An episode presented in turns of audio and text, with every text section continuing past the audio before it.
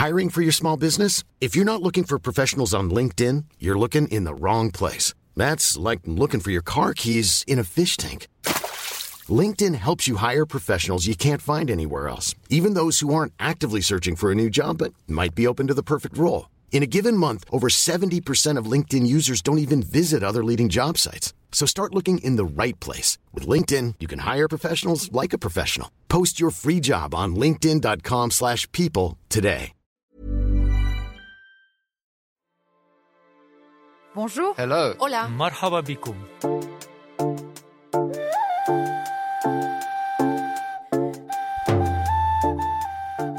Face à la crise climatique, de nombreux militants considèrent que la société civile doit pousser le pouvoir à agir, y compris s'il le faut en désobéissant.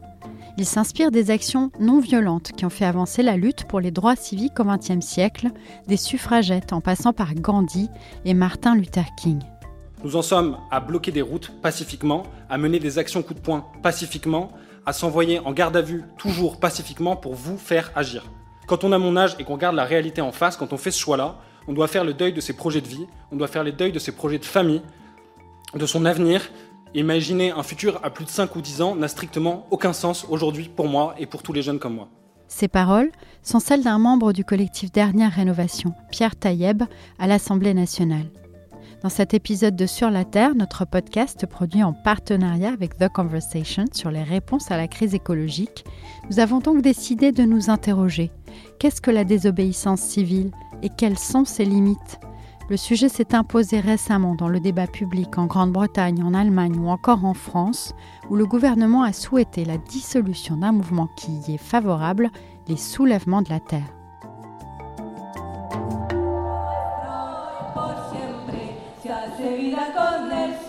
Mi-septembre, Sur la Terre a assisté à un festival à Bordeaux qui se veut un espace de réflexion sur la transition écologique. Le thème de cette année, la résistance, et donc aussi la désobéissance civile.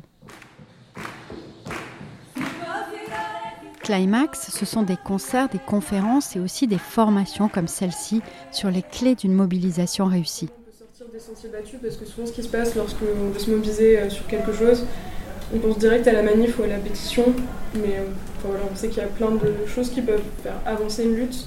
Et du coup, voilà, il y a un premier petit euh, jeu, on a fait des cartes. Euh, Vous venez d'entendre Léna Lazare. À 25 ans, c'est une des figures des grandes marches pour le climat de 2018-2019. Aujourd'hui, c'est l'une des porte-paroles du mouvement des soulèvements de la Terre, cette coalition d'organisations et de citoyens qui se mobilisent notamment contre les retenues d'eau, les méga-bassines.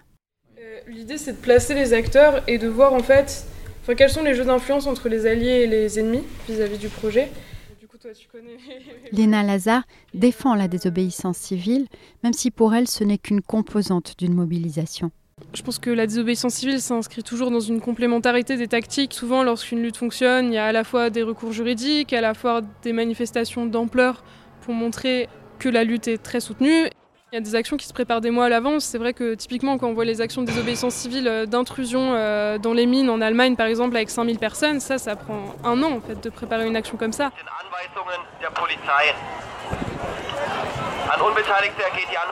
Après, il y a des actions de désobéissance civile euh, qui consistent euh, justement à aller euh, faire un affichage euh, illégal sur un bâtiment, sur une institution publique. Ça, c'est quelque chose peut-être qu'on peut préparer en- entre amis euh, en, en quelques semaines, voire quelques jours. Bien entendu, il y a toujours une stratégie de communication autour. Et elle est loin d'être la seule à croire en cette méthode d'action. Le groupe Extinction Rebellion, XR par exemple, est partisan de la désobéissance civile. Né en 2018 en Grande-Bretagne, il a aujourd'hui des antennes dans 87 pays. Mais qu'est-ce que la désobéissance civile exactement? Voici la réponse d'Aurélien Boyade, chercheur à Sciences Po, qui a fait des recherches sur les luttes environnementales. c'est un acte qui est contraire à la loi. Ses caractéristiques, c'est qu'il est public, et pas à visage masqué, mais à visage découvert. Il est à but politique. Généralement, il vise à alerter ou à euh, demander à ce qu'une loi soit modifiée. Il est intentionnel, donc il est fait en conscience. On considère qu'il y a une réflexion, euh, il y a une réflexion politique qui prépare l'acte. Les grands exemples de la désobéissance, c'est s'asseoir euh, dans la partie du bus qui n'est pas réservée euh, aux, Noirs ou aux Blancs, c'est euh, faire la marche du sel pour aller prélever une ressource qui était taxée. La marche du sel, c'est l'action très symbolique qu'a menée euh, Gandhi et le mouvement d'indépendance en Inde, qui, qui, est un peu l'un des symboles aussi de la désobéissance civile. Voilà, donc cette désobéissance directe, elle est assez claire, c'est une non-coopération avec une obligation, une interdiction. Aujourd'hui, selon Aurélien Boyade, on se situe dans une autre forme de désobéissance, indirecte cette fois. Donc on va, on va bloquer, on va entraver, on va occuper, on va faire des actions symboliques, on va retirer des, portraits de, représentants politiques, mais en fait on désobéit, on désobéit à autre chose que ce que l'on conteste. On constate là depuis, depuis environ 5-10 ans qu'il y, a un très grand nombre d'actions qui se réclament de la désobéissance civile et de la non-violence. Euh, là dans les dernières années on peut penser à Alternativa, ANV, euh, XR, euh, dernière rénovation. Mais il faut aussi rappeler que désobéir ne veut pas partout dire la même chose. Aux Philippines, par exemple, arborer une affiche peut déjà constituer un acte de désobéissance dangereux, alors qu'en France, cela relève la plupart du temps de la liberté d'expression.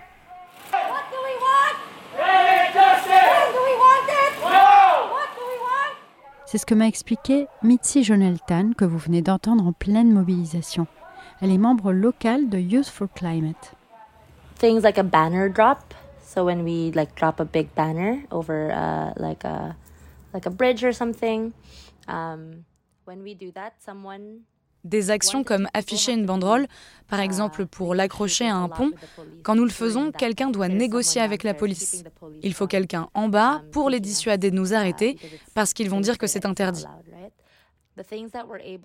Les choses que nous pouvons faire ici peuvent sembler moins intenses, moins extrêmes ou moins radicales, mais ces actions plus simples sont en fait vraiment radicales. Nous ne pourrions jamais, par exemple, organiser une grève du climat tous les vendredis, où nous ne serions que quelques personnes dans la rue avec des pancartes. Rien que de tenir une pancarte, c'est quelque chose de dangereux. Oui, dans mon pays, ça c'est déjà de la désobéissance.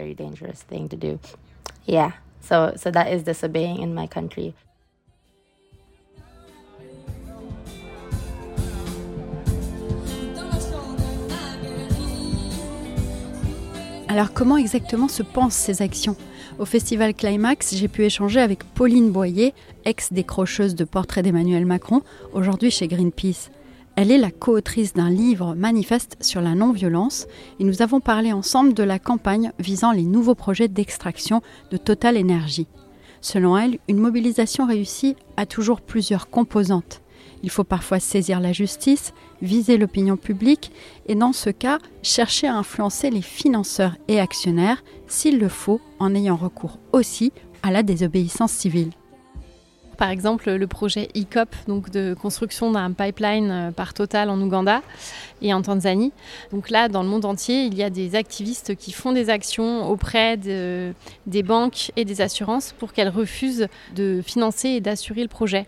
Parce que c'est une des faiblesses de ce projet, c'est qu'il nécessite beaucoup de financement et euh, des assurances. Et alors pour faire ça, donc on a des, des associations qui font euh, du plaidoyer. Bah, auprès de ces, acteurs-là, des pétitions, de la sensibilisation du public, euh, des gens qui font le pied de grue euh, tous les jours, euh, tous les midis devant les, bâtiments, les bâtiments des assurances, etc. Et des actions de désobéissance civile comme le blocage de l'Assemblée générale de Total. Cette année, les militants n'ont pas réussi à bloquer l'AG mais leurs préoccupations ont été au cœur du débat de l'Assemblée générale et la presse les a relayées. Une résolution demandant une baisse supplémentaire des émissions de gaz à effet de serre du groupe émanant d'actionnaires activistes a obtenu 30,4% des voix, presque le double que sa précédente mouture en 2020. En revanche, deux militants ayant participé au blocage devront répondre de leurs actes devant la justice. Selon Pauline Boyer, cela leur permettra aussi de communiquer. Mais où sont les limites à ces actions? Et si la non-violence est leur principal critère, quand commence la violence? Au festival Climax, j'ai assisté à une formation à l'action non violente. Le groupe a été invité justement à réfléchir à cette question. Euh, je vais vous demander de tous et toutes vous mettre debout. Et du coup, vous allez devoir vous placer sur cette ligne en, en vous disant, moi je trouve que c'est violent ou pas violent. Ça vous va On va dire que il y a un supermarché qui est en train de se d'être construit par des gens dans un espace où il y a euh, des zones humides. Euh, votre euh, collectif va se dire bon, ben on va aller mettre du sucre dans les réservoirs des machines de chantier et ça va bloquer le moteur. Donc là, la question c'est est-ce que c'est violent pas violent Ça me paraît illégal, mais je fais la séparation aussi entre l'être humain ou les êtres vivants, on va dire, sensibles, et la machine. J'ai hésité, mais je trouve que c'est violent parce que ça impacte, ça, ça peut, oui, je pense que la machine est fichue Et que ça impacte des personnes qui n'y sont pour rien. Est-ce que quelqu'un d'autre veut donner son avis? Moi, je me suis mise au milieu parce que je, ne sais pas dans quelle mesure le dialogue a déjà été entamé avec le supermarché. donc si ça vient d'un seul coup de façon un peu brutale, je trouve ça un peu violent. mais c'est ce qui est intéressant dans, l'action non violente, c'est que vous êtes, vous êtes obligé de vous poser cette question. Du point de vue du droit pénal, les sabotages relèvent des atteintes aux biens, qui sont passibles de peine de prison. En agissant à visage découvert, les militants assument leurs gestes et leurs conséquences. De leur point de vue, c'est un sacrifice pour faire avancer la cause. On fait toutes nos actions à visage découvert.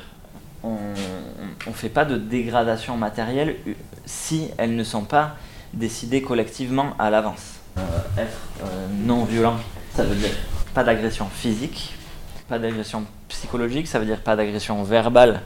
Donc euh, vous n'allez pas insulter les gens. Pas d'agression non verbale non plus. Hein. Le débat sur les limites fait en tout cas l'objet d'intenses réflexions au sein des mouvements écologistes, selon Sylvie Olitro, directrice de recherche au CNRS et spécialiste des mobilisations transnationales. Dans le mouvement écologiste, il y a, euh, je dirais, euh, des longs moments de débat après chaque action sur la violence qu'on a subie, sur la violence qu'on va produire. Et cette forte réflexivité fait que c'est pas forcément non violent, mais actuellement, y compris actuellement, il y a, euh, je dirais, cette distinction-là par rapport à d'autres mouvements. En revanche, bon, on ne peut pas nier qu'il y a une certaine radicalité qui émerge. Face justement à cette urgence climatique et face à l'idée que c'est une injustice extrême, euh, un certain nombre de petits groupes, voire même de, on va dire, de, penseurs de sciences sociales, hein, euh, comme Andreas Malm, pensent violence contre les, contre les biens, mais jamais contre les personnes. Les actions spectaculaires et certains sabotages peuvent cependant éloigner l'opinion. En Grande-Bretagne, par exemple, le mouvement Extinction Rebellion a annoncé en janvier son intention de faire une pause sur certaines actions radicales crois qu'il y a eu certaines actions à Londres qui ont vraiment provoqué euh, une irruption, je dirais, de, de protestation, mais dans l'autre sens. C'est-à-dire, euh, ils ont été un peu trop loin. Par exemple, faire, euh, je crois que c'était obstruer, enfin obstruer, empêcher les métros de partir le matin alors que tous les, voilà, les Londoniens comme les Parisiens allaient au travail. donc il y a certains types d'actions qui ont été très controversées et puis le fait qu'il y avait aussi, en partie aussi de la répression. Selon Sylvie Olitro, dans tous les cas, la désobéissance ne fonctionne que lorsqu'elle s'accompagne d'un soutien important de la population. Elle m'a cité l'exemple de la mobilisation contre l'aéroport de Notre-Dame-des-Landes en 2017. Notre-Dame-des-Landes, ça a fonctionné parce qu'il y avait le soutien des populations. C'est-à-dire derrière les populations locales, qui ne sont pas forcément écologistes et pas forcément dans la désobéissance civile, il y a aussi le relais des élus et ça permet aussi voilà, de, de, de faire des pressions fortes. En revanche, euh, la désobéissance civile, je dirais tous azimuts, euh, coup de poing, ça, ça, a surtout un effet médiatique et d'alerte. Ça n'a pas un effet sur la transformation. Cette question des limites s'est aussi posée en France plus récemment, en particulier après les événements de Sainte-Soline le 27 mars. Sur place, les soulèvements de la Terre et d'autres organisations ont voulu bloquer l'accès à une future retenue d'eau jugée néfaste pour l'environnement. Léna Lazare, que vous avez entendu plus tôt, y était ce jour-là. Elle avait été interviewée par une équipe de l'AFP sur place. Euh, le but, c'est euh, qu'il n'y ait pas une bassine de plus, donc euh, que le chantier notamment de Sainte-Soline ne voit pas le terme et qu'il soit définitivement mis à l'arrêt. Nous, on veut qu'il y ait un moratoire sur tous les projets de bassines et donc là que le chantier ne puisse pas se terminer. L'idée était de mener ce que l'on appelle une action directe ou désarmement. l'objectif n'est plus juste d'alerter l'opinion, mais de bloquer directement le projet. Ce jour-là, plus de 8000 personnes se sont déplacées, selon la police, jusqu'à 30 000 d'après les organisateurs. Face à elles, un dispositif de 3000 gendarmes et policiers décidés à ne pas permettre l'émergence d'une ZAD, une zone à défendre, comme à Notre-Dame-des-Landes. Et ça a mal tourné. Les affrontements ont éclaté, les forces de l'ordre ont chargé pour disperser la manifestation interdite. Au milieu de milliers de manifestants pacifiques, des groupes de militants cagoulés ont riposté en lançant des projectiles. Bilan, quatre camionnettes de gendarmerie ont pris feu, plus de 5000 grenades lacrymogènes tirées par les forces de l'ordre et des blessés, beaucoup de blessés, près de 200 côté manifestants selon les organisateurs, dont deux ont passé de longues journées entre la vie et la mort, et 47 côté gendarmes. Les militants ont dénoncé une répression extrême, qui selon eux s'était déjà installée depuis plusieurs années. Le ministre de l'Intérieur a, lui, évoqué une radicalisation du mouvement, orchestrée, d'après lui, par des groupuscules d'extrême gauche. Euh, des milliers de personnes se sont rendues euh, sur site, dont euh, plus d'un millier de personnes extrêmement radicalisées, extrêmement violentes, parmi eux des black blocs, des gens de l'extrême gauche, des gens de l'ultra gauche, qui s'en prennent aux gendarmes physiquement et aujourd'hui devant les images d'une extrême violence que subissent les gendarmes de, de, la République, je veux évidemment leur apporter mon soutien total, absolu, leur dire que nous sommes à leur côté et que ce déchaînement de violence est absolument inexcusable. Le gouvernement a ensuite annoncé la dissolution des soulèvements de la Terre, une décision qui a été retoquée en référé cet été par le Conseil d'État. Dès 2022, Gérald Darmanin avait parlé de méthodes dignes de l'écoterrorisme pour évoquer ce mouvement, un terme contesté.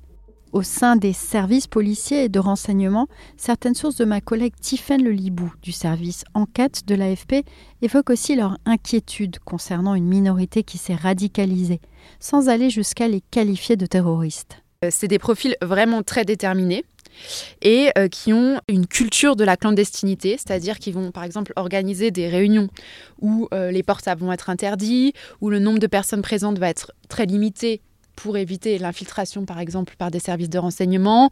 Ils vont voilà tout un ensemble de techniques qui montrent qu'ils sont très structurés, très bien organisés et, euh, que c'est des professionnels vraiment de, de, l'organisation clandestine. Pour Léna Lazare, les autorités cherchent surtout à décrédibiliser le mouvement dans son ensemble. Je pense qu'à partir du moment où un mouvement commence à prendre de l'ampleur, qu'il ait des actions illégales ou pas, euh, les intérêts euh, qui en face vont chercher à tout prix à le décrédibiliser. En dehors de Sainte-Soline, euh, souvent ça revient la question de c'est contre-productif ce que vous faites, qu'on soit en train de bloquer une entreprise ou en train de jeter de la soupe sur des tableaux, si on prend un des exemples qui a peut-être fait le plus polémique cette année. mais pour moi, souvent c'est des opérations de diversion, de dire que les écologistes sont contre-productifs. Euh, ça permet de, ça, fait qu'on déplace le discours médiatique à la place de, permettre aux activistes de parler du fond. Euh, on, se retrouve à devoir se défendre. La pente de la radicalisation n'est quoi qu'il arrive pas sans risque pour le mouvement, selon l'avocat défenseur des droits humains William Bourdon, qui s'exprimait aussi sur ce sujet au festival Climax. La mécanique de la radicalisation, ça peut aussi fabriquer des logiques protectionnistes, de peur, qui, font l'affaire aussi de ceux qui n'en ont rien à faire de la démocratie et des libertés. Donc la radicalisation dans une mécanique toxique, ça peut aussi être liberticide. Ça peut être aussi piégeux. Et ça, c'est une responsabilité, pardon, je ne peux pas voir, mais c'est une responsabilité morale et éthique pour les militants, pour les responsables d'associations, pour les avocats, qui est une très grande responsabilité. Mais la radicalisation, ça ne peut pas remplacer le renouveau politique. La balle est donc aussi dans le camp des responsables politiques, selon l'avocat, qui appelle à une véritable prise en compte du cri d'alarme des militants. Sur la Terre revient dans un mois. Je vous laisse dans la description un article de Sylvie Olitro, écrit spécialement pour l'occasion dans The Conversation. Si vous aimez, n'oubliez pas de vous abonner à ce podcast et à la newsletter Ici la Terre de The Conversation. Merci de nous avoir écoutés. Je suis Michaela Kansela-Kiffer et je vous dis à très bientôt.